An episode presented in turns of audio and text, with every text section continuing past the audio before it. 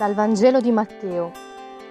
In quel tempo si avvicinarono a Gesù alcuni farisei per metterlo alla prova e gli chiesero, è lecito a un uomo ripudiare la propria moglie per qualsiasi motivo?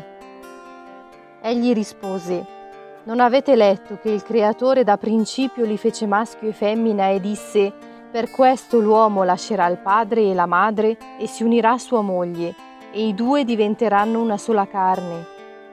Così non sono più due, ma una sola carne.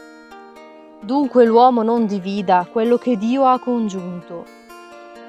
Gli domarono, perché allora Mosè ha ordinato di darle l'atto di ripudio e di ripudiarla? Rispose loro, per la durezza del vostro cuore Mosè vi ha permesso di ripudiare le vostre mogli. All'inizio però non fu così. Ma io vi dico, chiunque ripudia la propria moglie, se non in caso di unione illegittima, e ne sposa un'altra, commette adulterio. Gli dissero i suoi discepoli, se questa è la situazione dell'uomo rispetto alla donna, non conviene sposarsi. Egli rispose loro, non tutti capiscono questa parola, ma solo coloro ai quali è stato concesso. Infatti vi sono eunuchi che sono nati così dal grembo della madre, e ve ne sono altri che sono stati resi tali dagli uomini, e ve ne sono altri ancora che si sono resi tali per il regno dei cieli. Chi può capire, capisca.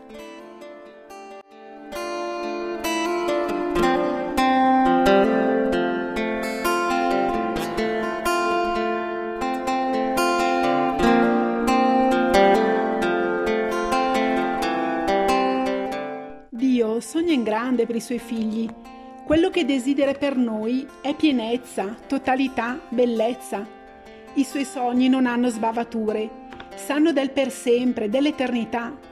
È come l'amore che lui ha per noi, non ha mezze misure, perché è amore e l'amore non può essere parziale. È come l'amore che Gesù ha per la sua sposa, la Chiesa, che siamo tutti noi. È stato un amore condizionato alla nostra risposta incostante, al nostro rifiuto? No, è stato un amore che ha dato la vita fino alla fine. Ma non è questo l'amore che sogniamo tutti? Un amore che, che ti accompagna per sempre nella buona e cattiva sorte? Un amore che riempie tanto da lasciare padre, madre e anche famiglia per consacrarsi solo a lui? È un amore così pazzesco il suo che ci accoglie anche con le nostre povertà, le nostre ferite, i nostri cambi di scena un amore che ci accoglie anche se non siamo riusciti a portare al per sempre il nostro amore terreno. Ci fa bene sentirci dire quali sono le regole dell'amore, perché Dio ci fa puntare in alto e smaschera tutti i teatrini del nostro peccato, riportandoci alla legge naturale che è la legge dell'amore impressa nel cuore dell'uomo e che per amore afferma ciò che la legge mostra. Maschio e femmina ci ha creati Dio per la comunione.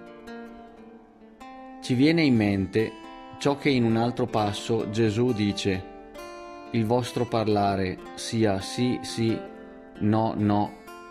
La verità deve essere la traccia su cui costruire la nostra vita.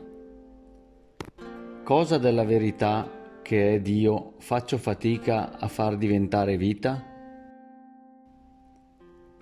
Oggi posso approfondire leggendo dal Catechismo della Chiesa Cattolica il numero 355.